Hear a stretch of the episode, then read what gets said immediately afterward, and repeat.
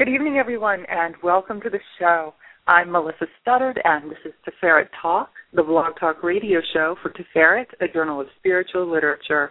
Our goal is to promote peace in the individual and in the world through writing. We're so happy that you've joined us tonight, and we invite you to also join our online community at www.tiferetjournal.com, where you can interact with other members, read their writings, post your own writings, and subscribe to the journal. We'd like to let you know as well that our Blog Talk chat room is currently open if you would like to chat with other listeners or suggest questions. Tonight I will be having a conversation with Jen and Jason Shulman about consciousness, the nature of existence, and healing the mind, body, and spirit.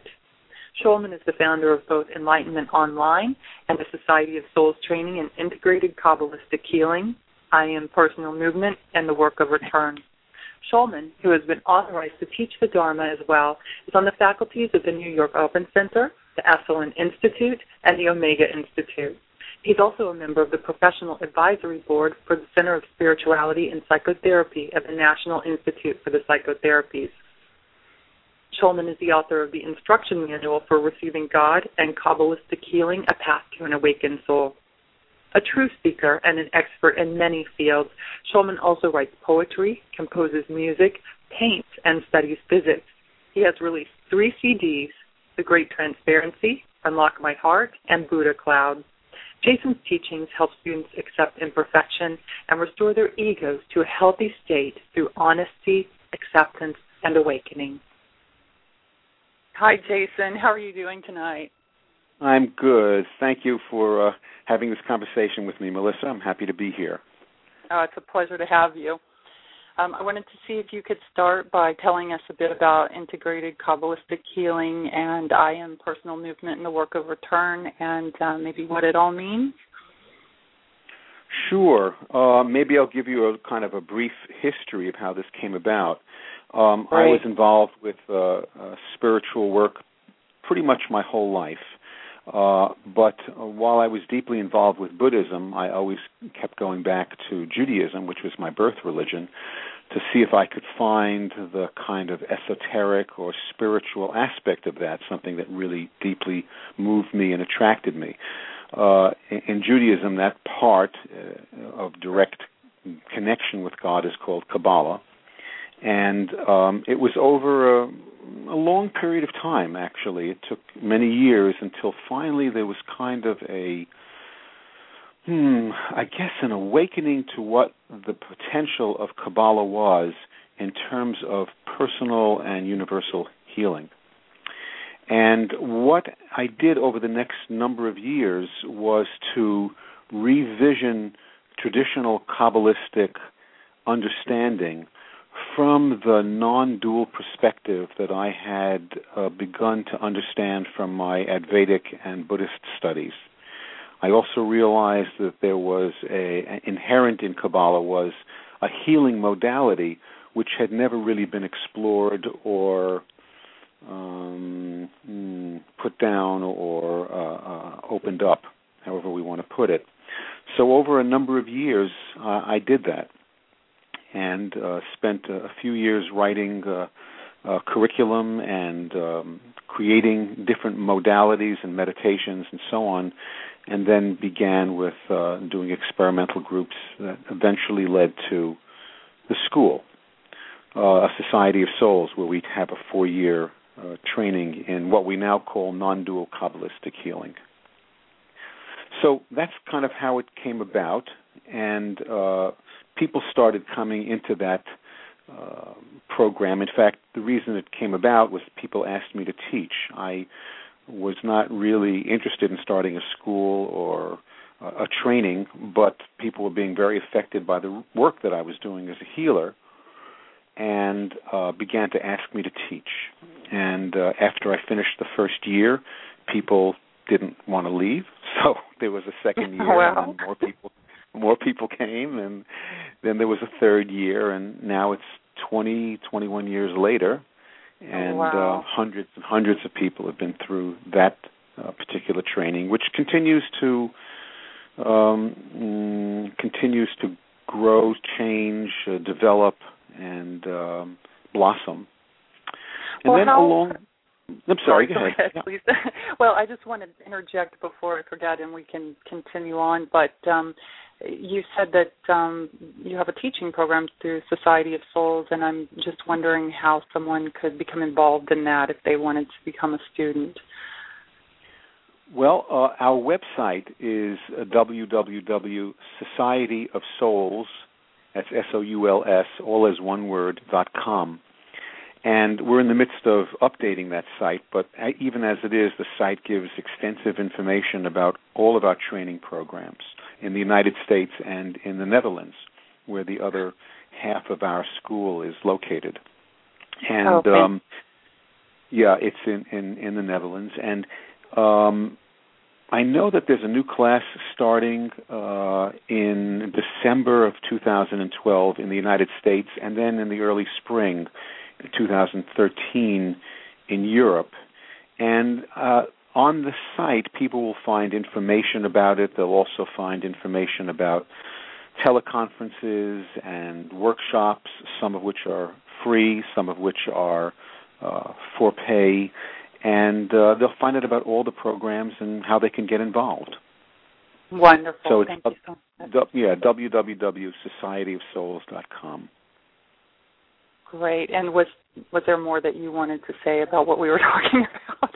well, yeah, just just a, a kind of a flyover. Uh, impersonal movement is a body-oriented physical work that gives people a mm, a bodily sense of the non-dual or holistically integrated state.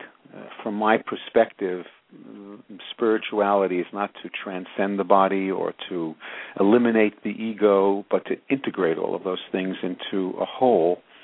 And uh, uh, awakening or enlightenment or healing or wholeness should all be things that make us more integrated, more human, and that the integrated and healed human state is, in fact, uh, the Buddha state, if you will, or the the being in the presence of God. So, in, impersonal movement is something that uh, people study. Uh, it's a much shorter program. Uh, it's uh, taught in two parts, one in three sessions and the other in two, impersonal movement one and two, and that gives people a a, a practice to do where they can increasingly get a deepening of a bodily sense of what the awakened state, awakening state, is is about. So that was a later development, and students who were in the school doing the non-dual Kabbalistic healing program also study that as part of their studies. And I think you mentioned the work of return also. Uh, and the work of return is a, a work I developed for self-healing because people are always asking, how can I uh, heal the self?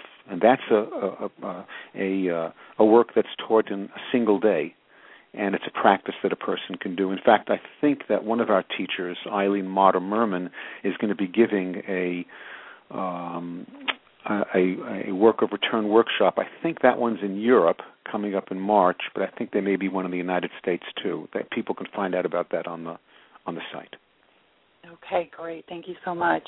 Um, sure. One of the things that I was really um, impressed with in reading about the integrated Kabbalistic healing is the importance of relationship to this type of healing. And I wanted to see if you could talk about that a little bit and what that means. Mhm, mhm, mhm. Well, you know, when I started out meditating when I was 17 or so, I was in college and I meditated in my apartment uh, all by myself. And I had some fantastic experiences. But really, when I went out into the world, it was not so fantastic. my relationships were difficult, and it's kind of like you can be a genius in your own room, and then you go out someplace and you can be, well, whatever the opposite of a genius is, you can be.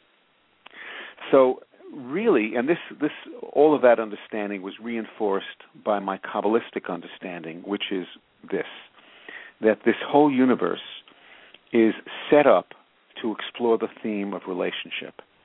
That there may be other universes, as far as I know, that have different themes, but certainly our universe is about relationship, whether it's the relationship of hydrogen to oxygen or protons to electrons to mothers and fathers and children and countries and so on and so on, all across the continuum.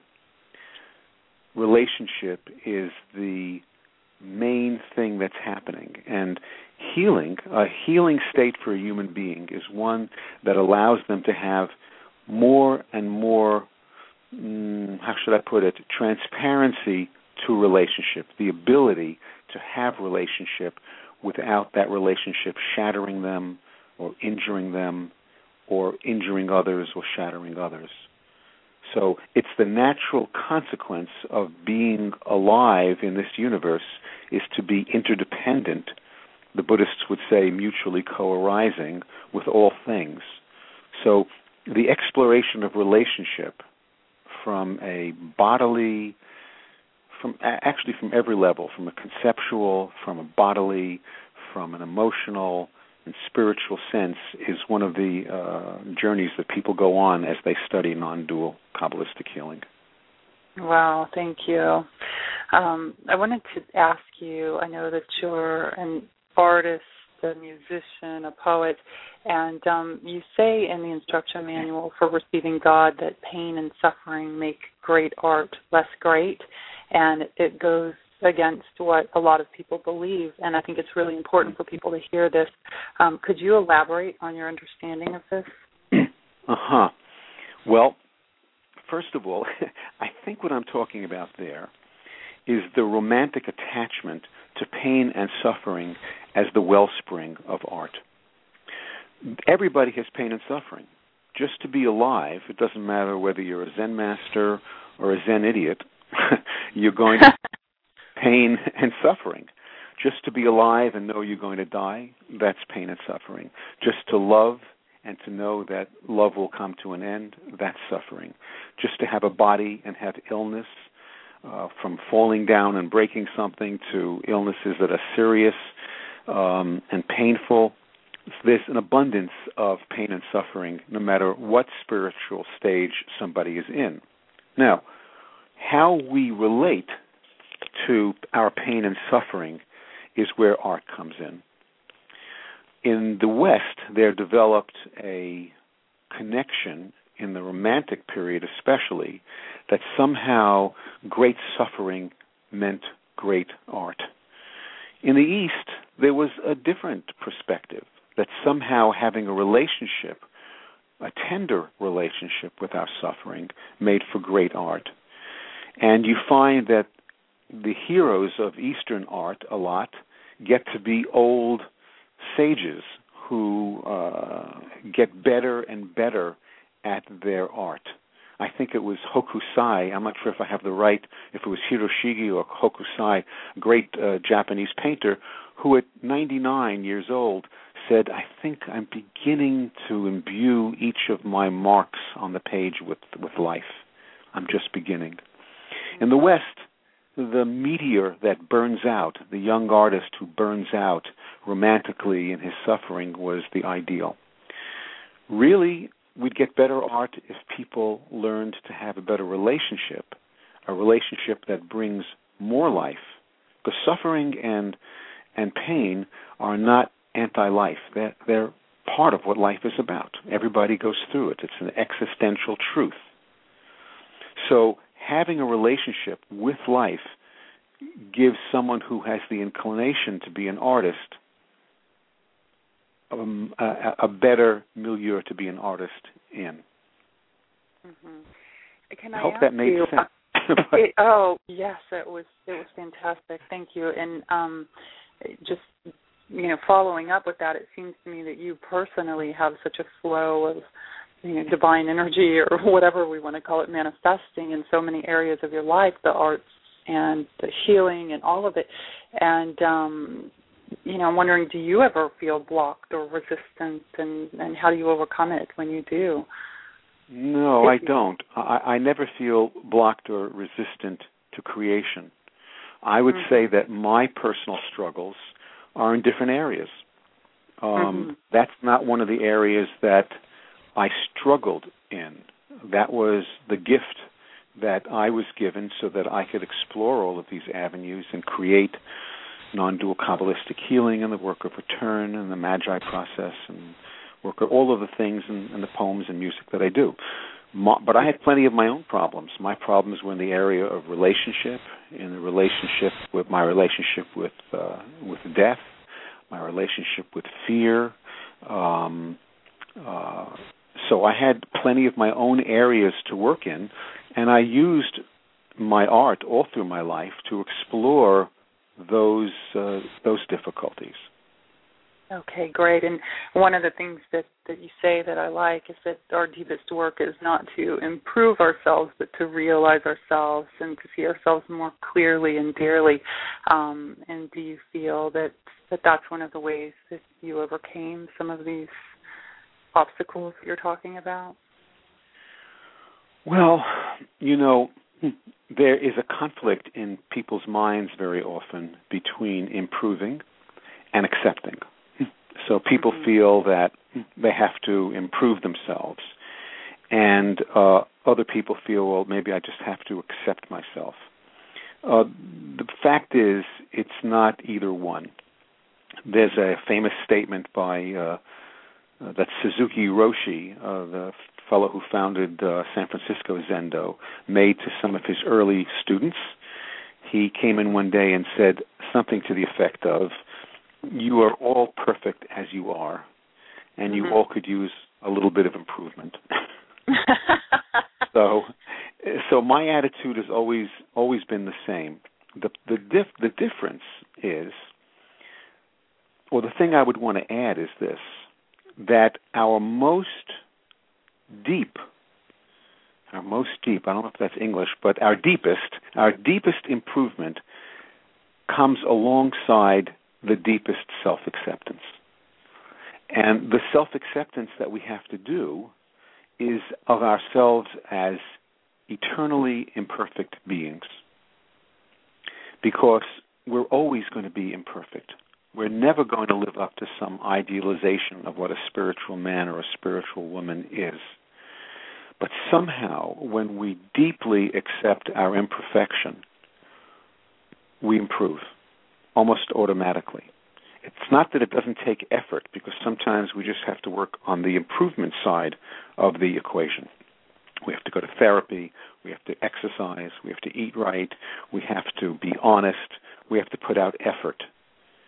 But there's a whole different kind of effort that spirituality brings that's just as important, if not more important, which is the deep kindness with which we have to approach our own imperfect lives.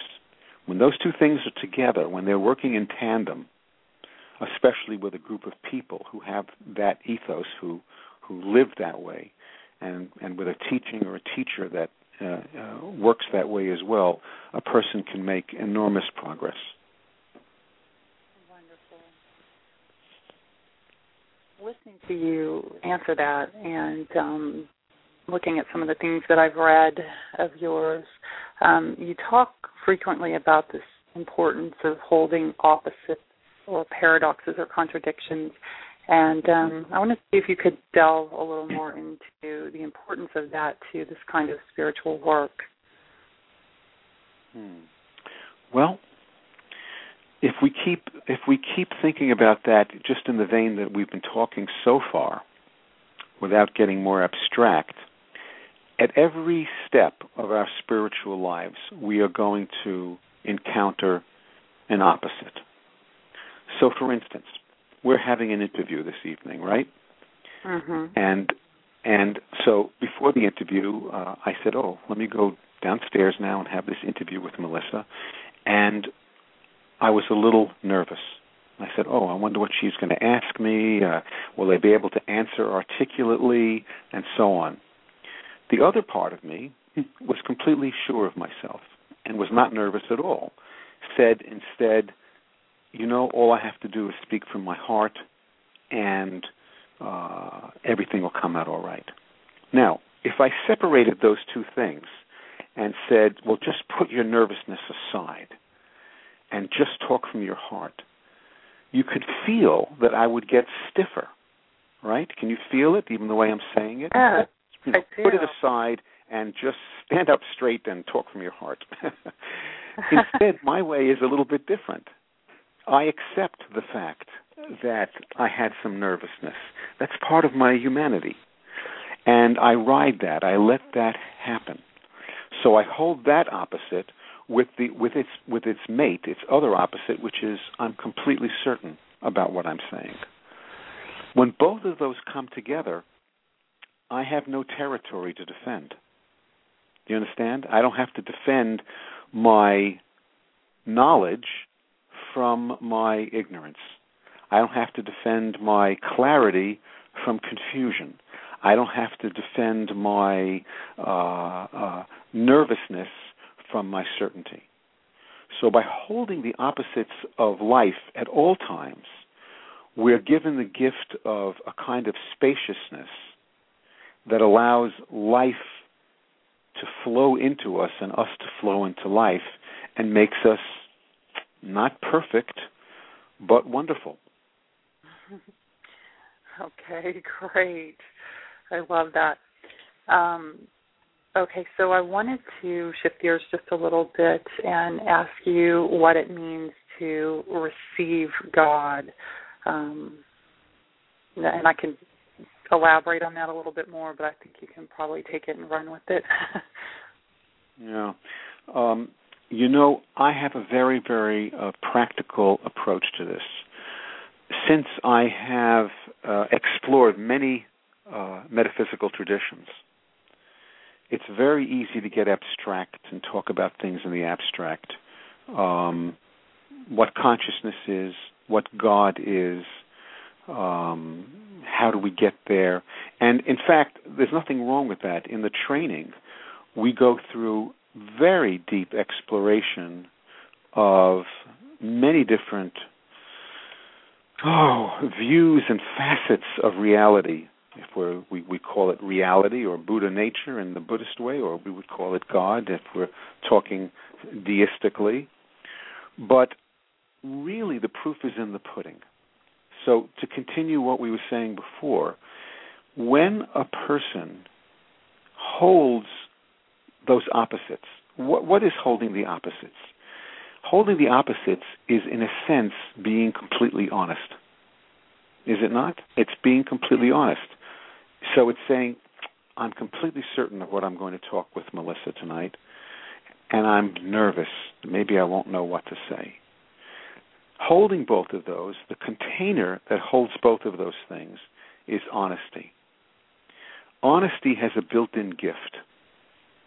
It's a special kind of honesty that creates spaciousness, and it's a special kind of spaciousness and non defensiveness that then enters the body, mind, and spirit. When that happens, what people call God or reality enters of its own accord. Because it's never hiding. God is never hiding. Uh, we hide from God. Reality is never away from us, it's always where we are. So uh, the fact of the matter is is that receiving God is the thing that happens automatically when we set the table when we open the door. We don't have to entice God in. God is actually, don't tell anybody, but already there. so uh, it, it's really a matter of doing these practices and working with the deep resistance that comes up to them. These are not easy practices, by the way, because our human difficulty is such that we forget, we go blind, we get afraid, and need to be constantly reminded and supported in uh, in doing the work. Okay, great, thank you. And speaking of that, one of the things that I've heard you mention frequently is your own teachers, and um, I wanted to see if you could talk about the importance of teachers um, in this kind of work, as opposed to just maybe looking at a book. Mm-hmm, mm-hmm. Well, that's a very interesting question for me, actually, Melissa, because I learned a lot from books. um, my me my too. um, yeah, m- my path was such, my karma was such that I was driven to explore many, many facets of spiritual reality. I had a deep understanding right from the beginning of non duality, but I didn't have a deep understanding of my own personal psychology. I had um, a, a, natural inclination toward uh, the concept of God, but I had difficulty with relationship. So, all of these things I needed to explore to get into where uh, I wanted to uh, I wanted to go. Um, just repeat your question for a second. I, I kind of lost my way there for a second. Okay. Well, um, basically, what I was asking is that I, I read an interview with you um, in which you said that basically, kind of what you're saying, that you learned a lot from books, but that it was really important right, teachers. to have teachers, yeah, um, yes, real people who you connected with, and, and yeah. Well, for me, uh, I had teachers who were both in the body and out of the body. So one of my first teachers was Ramakrishna, the great uh, uh, Bengali sage who died in around 1879. And I began to learn something very deep from Ramakrishna's writing and from the presence I felt. At the same time, I started sitting Zen with a Zen teacher who taught me a lot over the years. And then many years later, I had other non embodied teachers like Ramana Maharshi, from whom I learned a lot about Advaita. And then I had people who were in the body, such as uh, Zalman, uh, Rabbi Zalman Schachter Shalomi, who was a terrific embodiment for me of uh, of a very human and deep spirituality. Um, and uh, the contact and support that I got from Zalman has uh, is something that stays with me always. So I think I think the importance of having a teacher is basically you need to see this stuff in action. If somebody gave you a uh, I don't know, unless you were a genius, gave you a, a diagram of how what a submarine looks like, you couldn't actually know what it's like to be underwater and be safe underwater and breathe underwater and look at the fish and the canyons and the seas and so on. So there's a real difference between the map and the territory. The teacher is the territory. The teacher may present the map, but the teacher is also the territory. Students watch the teacher, they see if the teacher is living the teachings, they see if the teacher is uh, how the teacher is reacting, and so on. So, seeing that happen, seeing it as a live teaching, there's no there's no substitute for that. Okay, thank you. Now, I like the way you said that about uh, in the body and not in the body. Uh, it's, it's, such a great way I of think, articulating. I think both are important. I think both are important. Yeah. I know I've gotten a lot from both. I'm just looking at my my iPhone here, and on my iPhone I have a picture of uh, my screensaver is Ramakrishna. There he is from from uh, southern India in 1876 or whatever that photo was taken, and he's still with me. Mhm. Wonderful. And uh, well, believe it or not, still with me, and so on. well, And, and by the way, I might say my my students are all teachers to me. Um, oh, that's you know, uh, uh, well, they're they're all teachers to me, and teaching is part of my practice. And I always learn from my students. It's it's a mistake when you're teaching students. A, a problem that teachers get into is that they can subtly begin thinking that their students are somehow empty vessels that they have to pour knowledge into. And uh, you know, it goes both ways. I I pour knowledge into them, and they pour knowledge into me. So uh, I'm constantly surrounded by teachers, and yeah. my wife is one of my great teachers. So I'm lucky enough to be married to one of my most important teachers. Wow, that's amazing and wonderful. um, believe it or not, we're actually about to run out of time, and I wanted to see if you have any upcoming publications or events or anything that you'd like to announce. Um, no, I think I think what I'd like to point people toward is a, is the website, and to uh, tell them to participate in a lot of the free teleconferences that are coming up. That'll be note, noted on the website, and uh, if they can, go to some of the workshops that are coming up. Um, uh, Brenda Blessings, who's my uh, Dharma heir, is going to be doing a lot of teleconferences and teaching. I know Eileen Mata Merman is going to be doing that, and I think some of the other teachers are as well. So it would be wonderful if people got involved and um, and try it out and see if it fits and see if it helps them, if it actually gives their life value. Okay, well, um, thank you so much for spending this time with me. I learned uh, just a great deal from reading and then even more from talking to you, so I really appreciate your time. Uh, you're very welcome. It was a pleasure speaking with you. Okay, have a great night. Thanks a lot, Melissa. Bye bye now. Bye bye.